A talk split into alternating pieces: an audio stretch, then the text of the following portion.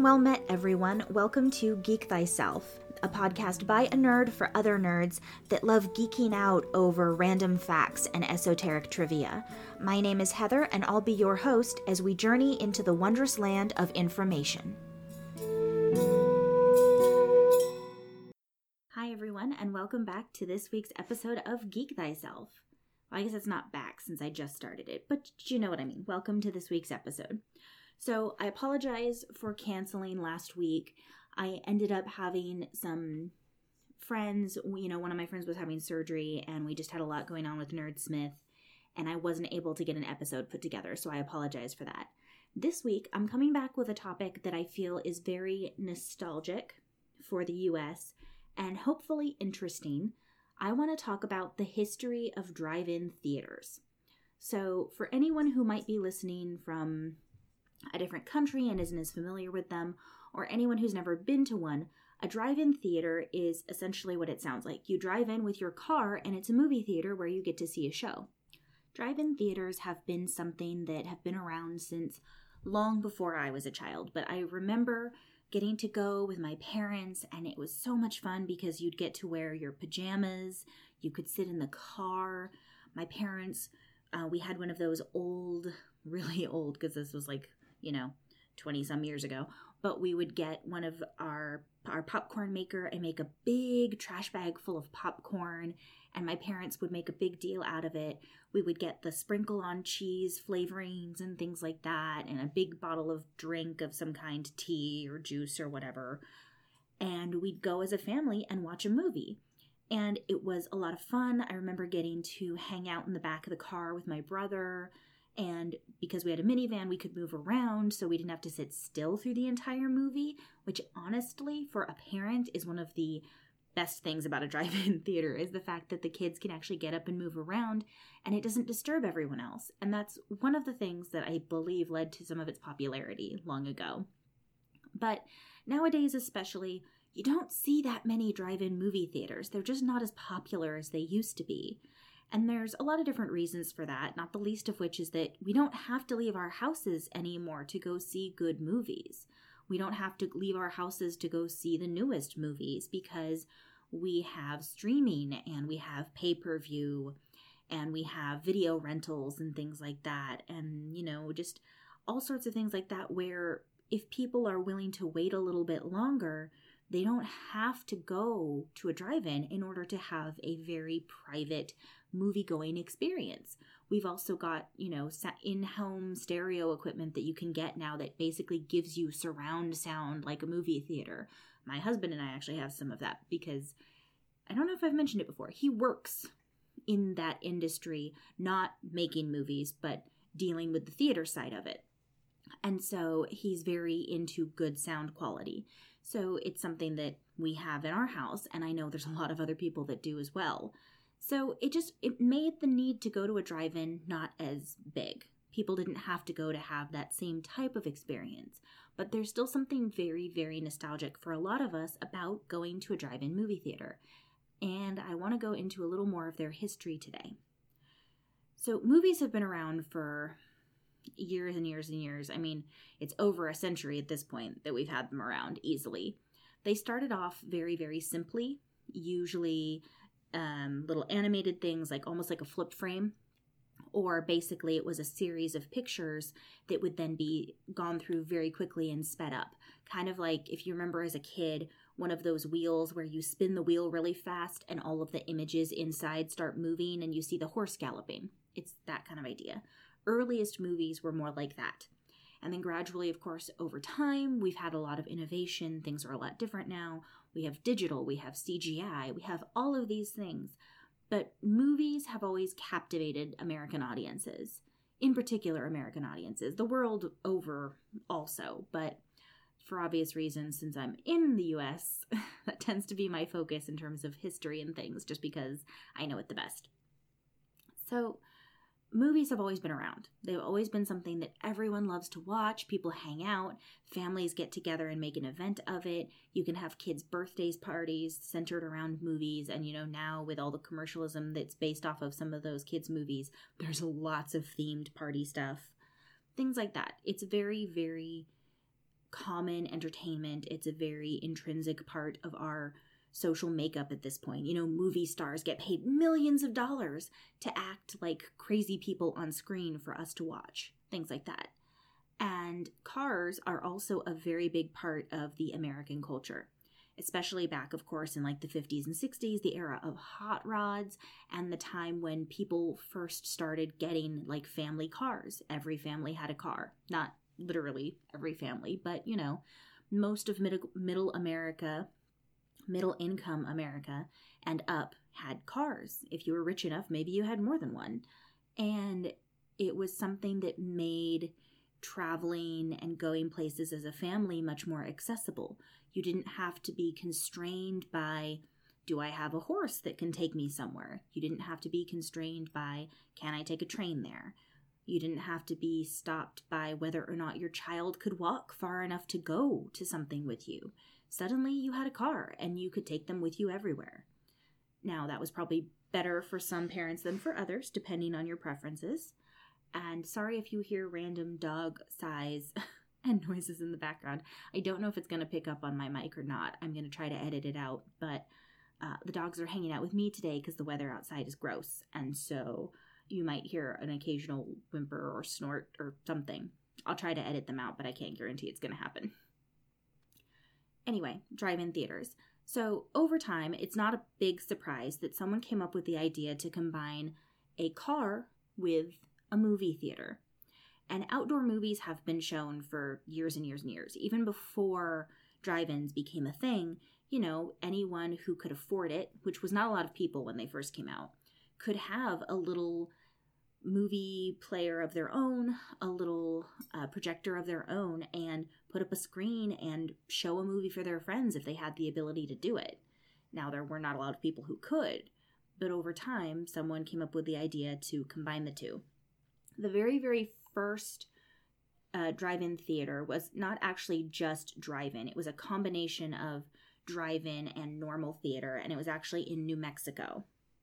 So it was in Las Cruces, New Mexico, and it opened on April 23rd, 1915. It was called the Theater de Guadalupe, and per an article in the local newspaper at the time, several hundred people may be comfortably seated in the auditorium. Automobile entrances and places for 40 or more cars within the theater grounds and in line position to see the pictures and witness all performances of the stage is a beautiful or is a feature of the place that will please car owners. So it was specifically designed to allow at least a few people to watch everything that was happening without having to get out of their car. So it this particular one had regular theater seating, but then it also had spaces for cars. And it from what I could find of the pictures and everything, it looks like it was sort of like an amphitheater sort of situation. So it was an out more of an outdoor theater, but then the cars could also park around the edge, sort of thing, and see the movie. And just in case anyone wants to know, that little excerpt I just read off was from an article in the Rio Grande Republican of April of 1915. It looks like April 16th of 1915. And it was called A Newcomer to Las Cruces. So it was basically an article about the new theater and what was going on. And that's the first one that's really known of here in the US. Now, it's not necessarily the first one that was successful at all, but it's the first one that occurred. Unfortunately, the Theater de Guadalupe actually closed a little more than a year after it had opened. It wasn't as popular as people had hoped. But keep in mind, this was also 1915, and in that time frame there were not as many people who had cars there were not as many people who necessarily had the money to go out and see movies because even though they weren't always super expensive dep- depending on where you went at the time well okay let me rephrase. They didn't they don't sound expensive to us now but you have to keep in mind in 1915 a nickel might buy you an entire loaf of bread depending on where you were. Nowadays a nickel gets you like nothing like people don't even stop on the street to pick that up off the ground but back in the day that was a lot of money i mean i know my own mother who was born in 1959 she has told me that when she was a kid she remembers a loaf of bread costing like maybe 25 cents something like that and then you compare that to now when I go to the grocery store and if I see, you know, the store brand of bread for $1.99, I'm like, shoot, that's a really good deal. So in that 60 year time frame, the prices on things have jumped a lot. So to us now, 5 or 10 cents we're like whatever. But back when people were first starting to see movies in the old um Nickelodeon, I think they called Nickelodeon, the old Arcadian arcades. I can't talk today, sorry. The old like nickel arcades. A nickel was a lot of money to them back then. That was a splurge. You were spending money that could buy you, I mean, maybe not a whole meal, but a chunk of food for going to see a movie of some kind. And honestly, those back then were super short too, and not as high quality as ours now. And honestly, that's still what it's like. I mean, if you go to a movie theater, you're probably going to drop down depending on the time of day and how old you are, because obviously kids are cheaper, they don't charge you as much. You're probably going to drop down at least six to ten dollars on a ticket, just on the ticket to get in the door. And then if you get in the door and you order food from the theater of any kind, any of the popcorn or snacks or whatever, you're probably going to bump that up to at least another 20 bucks a person. Well, okay, it depends on how much you get. Let's say $10 a person. So that makes your theater going experience 20 bucks. And 20 bucks could get you a nice lunch. I mean, not a fancy lunch, but it could feed you. so 20 bucks is a lot of money, and it's probably roughly the minimum if you're going to buy food at the theater nowadays. So, splurging on something like going to the theater, going to a movie, was not something a lot of people could necessarily do back in 1915 and when the first drive ins opened. Following the first theater in 1915 in Las Cruces, there were a few others. Um, another one opened up in 1921 in Comanche, Texas, called the Flawed. Excuse me, it was opened by Claude V. Caver, and they were allowed to show films downtown. But people were parked bumper to bumper, and you couldn't see the screen as well. And um, also in the 1920s, outdoor movies became more popular, like what I was talking about. People would go and watch a movie outdoors on a big screen somewhere, but they didn't necessarily go in their car. That still wasn't as popular. Again, partly because cars weren't as common yet. People had them, they existed, people knew what they were. But it wasn't really until the 1940s, 1950s when everyone started having cars. Now, the lowest income families might not have a car, other people might choose not to have one because it was too much of a hassle. But overall, most of middle America, most of the middle income families could now own cars. And it was a big deal initially. You could go places and do things. And so that's really when drive in theaters hit their peak. Even before that, though, one of the things that made them more successful is that a man in Camden, New Jersey, named Richard M. Hollingshead Jr., that's a long name, Richard M. Hollingshead Jr., he owned a chemical plant and he started experimenting with things in his driveway, figuring out angles and how to place things so that everyone could see the screen. And he put like a radio behind the screen and he just practiced in his driveway and figured out what could work. And then eventually he figured out how to get everything set up with different spacing and ramps so that everyone had a really good view and put in for a patent in August uh, August 6th of 1932 have to read my own notes. And he was given a patent on May 16th of 1933, so not quite a year later, like six months later. And then he opened up a theater. Now, when he opened up this theater, he had about 400 slots, so 400 different spots for cars, and then they had a 40 to 50 foot screen, which, you know, at least back then was pretty big. Now they're much bigger, but back then that was big. And unfortunately, he didn't make a whole lot of money he sold it after just three years because he hadn't been making any profit. So he sold it to a, a Union, New Jersey theater owner who moved everything around. But by that point, the concept of the drive in theater had really kind of caught on and started spreading around the country. Other people had started doing something similar. There was another one opened up in 1934 over in Orefield, Pennsylvania, called uh, Shankweiler's Auto Park and it was they had a drive-in and there's was one in Galveston. I mean, there's a bunch. I'm not going to list through them all because it'll take forever. But there were a whole bunch that opened up right after that because people had discovered, hey, this is something people actually like doing. Now, this was in the 1930s that this really started. And even then, there weren't that many of them, even compared to now when they're not as common. There weren't that many of them. You know, 12 opened up during 1938 and 1939 in various states. And one of the biggest issues they had was sound issues because at the time it was really hard for them to figure out how to get the sound quality to be good for everybody. If they put the speakers on a big tower behind the screen, then anyone who was parked at the far back didn't get as good a sound and their sound would be delayed. For anyone who doesn't know, sound travels slower than light. And so, what that means is that I'll see a flash of lightning before I hear the sound. That's why they are always telling you if you see lightning, count, you know, 1 1000, 2 1000, 3 1000, and then wait for the sound of it because when you hear the thunder, that tells you how far away it is. The reason is because the light travels significantly faster, so I see the flash of lightning before I can hear the sound effect of it. What this meant, though, is that anyone who was at the back row of the drive in theater, they would see the film because it's light. They would see the image projected, but they wouldn't hear the sound in time with the screen. Now, for anyone who's ever had their download or something just completely mess up and you're seeing the lips move, but you don't hear the sound at the same time, like a really bad old Godzilla movie, you know, you see the mouth moving and then all of a sudden, it's Gojira! Like, stuff like that those sort of issues caused them a lot of problems because obviously people don't want that. And what that would mean is that they had to figure out a way to figure out the sound. Ultimately, RCA figured out a way to do it, and they're the ones that sort of first invented the in car speakers with the individual volume controls, which also solved noise pollution issues because obviously, if you're living anywhere near a drive in theater and you've got this huge tower blasting movie sounds all over the neighborhood, you're not going to be overly happy. I wouldn't be. I mean, I like movies and I would not be happy if that was happening near my house.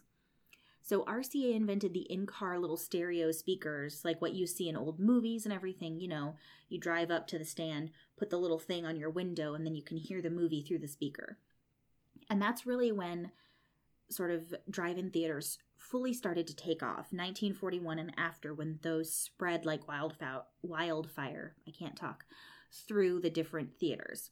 And then leading into the peak of drive-in theaters which was the 1950s and 60s I'll be back with more information on that and what happened after, after the break.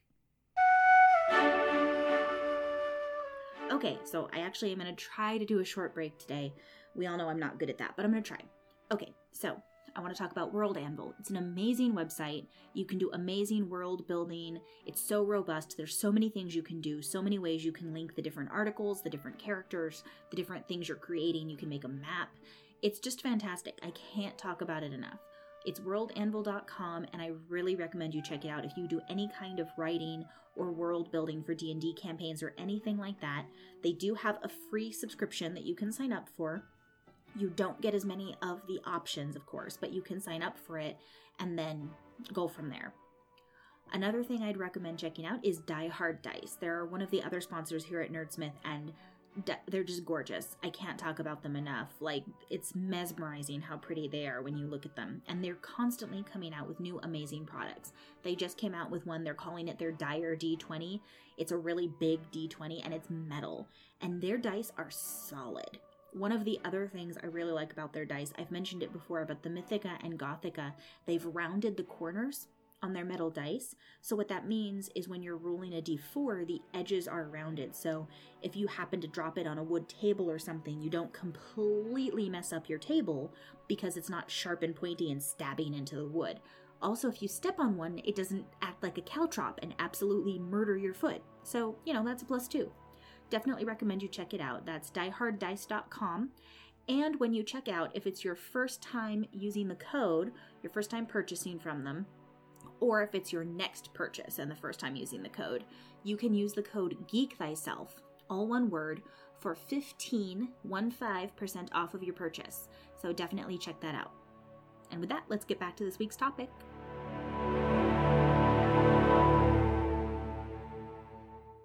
Okay, so back to drive in theaters. So, like I mentioned before the break, their peak was during the 1950s and 60s. That's really when they exploded, and you saw drive in theaters just absolutely everywhere.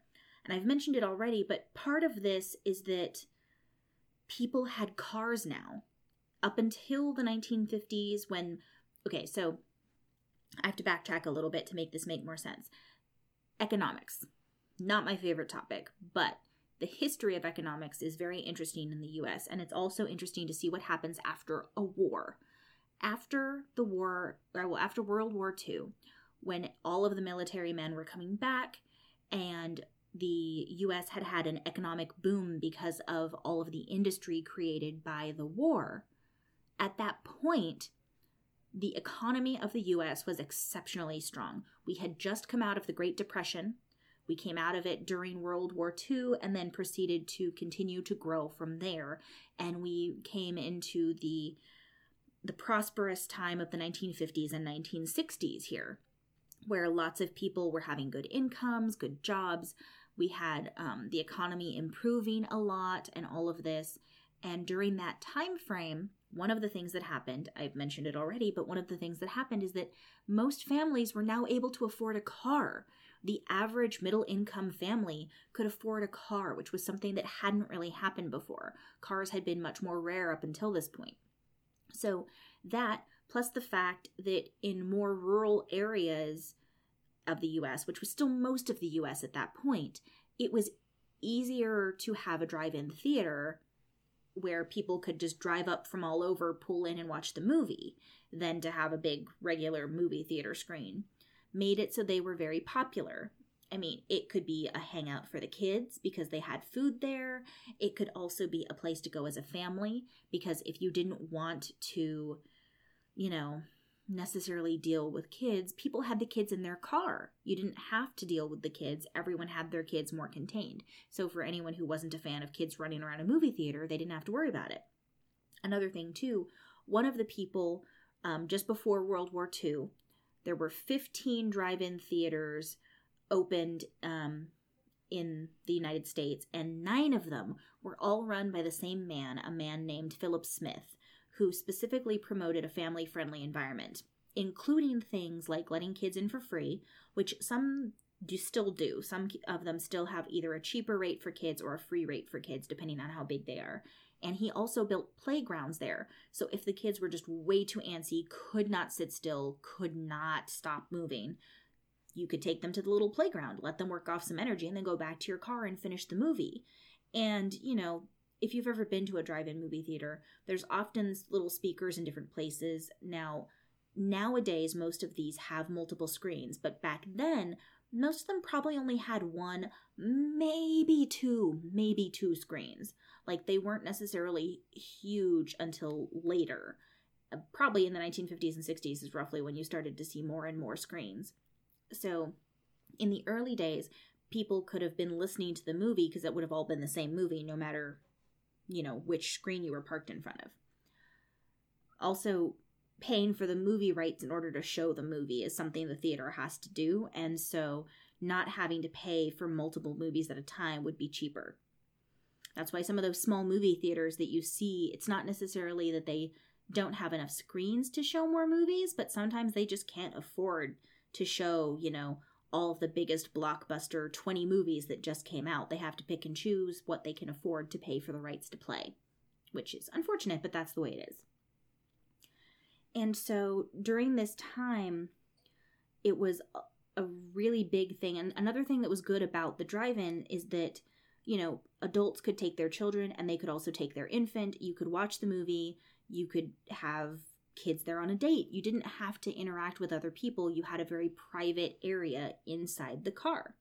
One downside to them, though, is that because it's a projector, you had to show the movies at night. So that did cut down on how much money they could make. They tried to figure out a few things to let them show movies during the day, but nothing ever really worked well. So ultimately, they gave up on that and just focused on ways to get people in at night. over time, after the 1950s and 60s, when they had hit their peak, as more options became available for people in their homes, you know, color TVs started happening. So people no longer had to go just to the theater in order to have entertainment. They could stay at home and watch in the privacy of their living room. Also, you know, it again, you're only showing movies at night, so just making an income from something like that is going to be a lot harder than a regular theater where you can show movies all day. So things like that did eventually lead to the decline of the drive-in theaters. They saw a little bit of a resurgence in the 1990s, which is when I was a kid, so, you know, no big surprise that myself and a lot of people my age remember going to a theater with their family and hanging out in the car and watching at the drive in. They tried a lot of different gimmicks. Some of them even would show pornographic films at very, very, very obscure times so that there weren't likely to be any children anywhere nearby. Uh, that usually required, though, special timing, and then you also had to be really far away from more populated areas because obviously they're not going to let you show that if there's going to be little kids possibly running around for very obvious reasons. So there were a lot of different things like that that different drive-ins tried. I know one of the well, the drive-in that I remember going to as a kid was in San Jose. It was um, at the Capitol 16 Century Theater and it was uh, the Berryessa. I think it was Berryessa 16 or something like that. I'd have to look it up again. But it was a drive in at night. And during the day, at the end of the week, so Thursday through Sunday, they would have a flea market. So they raised money by letting people set up stalls there during the day at the end of the week. They would take money for you to enter the flea market. I went in a few times with my grandparents and with my parents once or twice. And you would pay to go in the flea market and also the vendors would pay to have a stall at the flea market. So it was a way for the drive-in theater to supplement their income and still stay open and show movies at night. But I remember going there, um, and I went there even in high school. I went with friends once. We saw Elf. If anyone remembers the Will Ferrell Christmas movie Elf, we saw Elf, and I don't remember what the second movie was. It was one of those double feature ones, but the second movie obviously wasn't very good because I can't remember what it was. I liked Elf though, that was cute. And, you know, it was just something fun to do. It was a way to hang out. You could be loud inside your car and not bother everybody else. And over time, they just haven't become as popular. I mentioned it at the beginning of the episode, but, you know, with things like streaming videos and surround sound in your own home and all these different ways that you can get different types of movies, you know, whatever you want. There's Amazon Prime movies, there's Netflix. You can do streaming on a Roku or a Fire Stick or an Apple. I forget what they call them. The little Apple boxes that you can get. Apple Watch, Apple TV, Apple TV. That's what it is. Um, all of those things you can attach to your smart TVs now and just watch from home. You don't have to go anywhere. And so it's just not as popular for people to drive somewhere to go to a drive in theater. Unfortunately, what this means is that those of us that would love to go see one, myself included, have the problem of not being able to find one easily. Now, there happens to be one in the Sacramento area where I'm located, and I know there's still, I think, one down in the Bay Area where my family is. I, I don't believe it's the one that I grew up with, though. I should check. Let me check. Okay, so through the magic of podcasting, I was able to look online and find that the theater that I went to as a kid is still open. It is still an open drive in theater. Um, looks like they have three screens, which is pretty much what I remember them having. Might be four. It's a little hard to tell from this picture that I found, but it, it looks the same. I fully remember this building and this location. It's in San Jose. It used to be next to an old century theater regular theater. So um, there was a, probably a little bit of competition at night, but like I said, they would supplement with the flea market during the day. It used to be called the Berryessa, I believe it was Berryessa Drive In, and now it is called the West Wind Capitol 6 Drive In. Um, and they do still do the flea market during the day. They do the San Jose Capitol Flea Market during the day. So you can still go look at that. If so, if you're in the Bay Area and you want to check out a drive-in, you can look that up and find out more information. But one of the things that they're doing too, and I believe there's a lot of theaters that do this, is they do double features quite often. So that was another thing is the pricing on a drive-in movie is often less. Now, that wasn't necessarily always the case, but nowadays that's true. And I think that's one of the reasons why they're seeing a little bit of a resurgence again. Like, pe- not only because they're a little cheaper, but also because people like me who remember going to see one as a kid have this nostalgia of going to the drive in.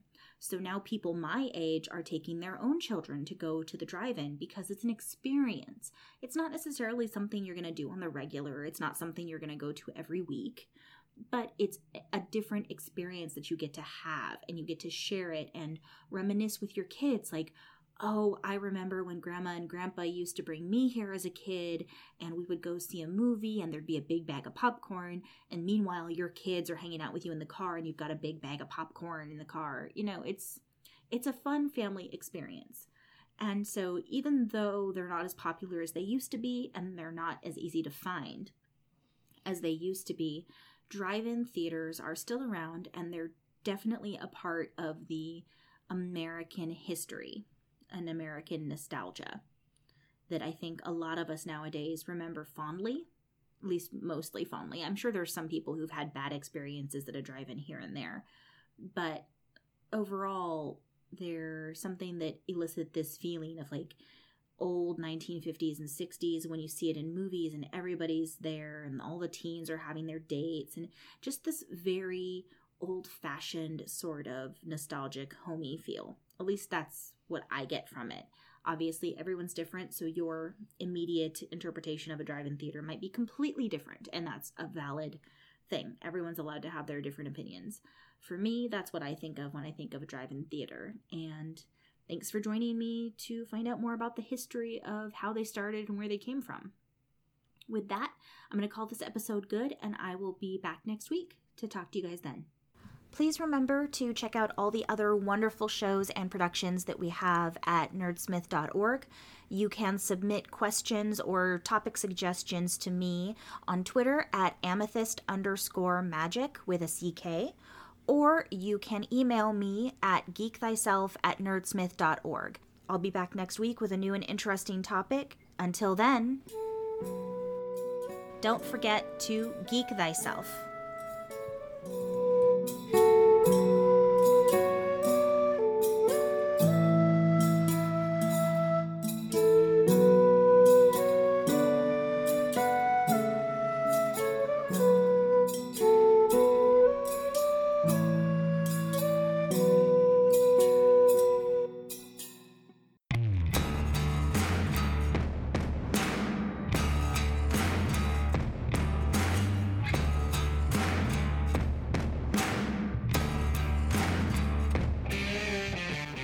When you venture through the looking glass and into fairy, you know better than to expect a normal life upon your return home.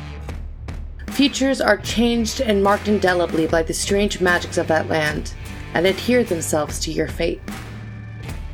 Now the veil between the worlds is thinner than ever, and only one who has journeyed to fairy and back again can help those unaware of the dangers that lurk around every corner. That someone is Allison Underland. PI. At nerdsmith.org or wherever you download your podcasts.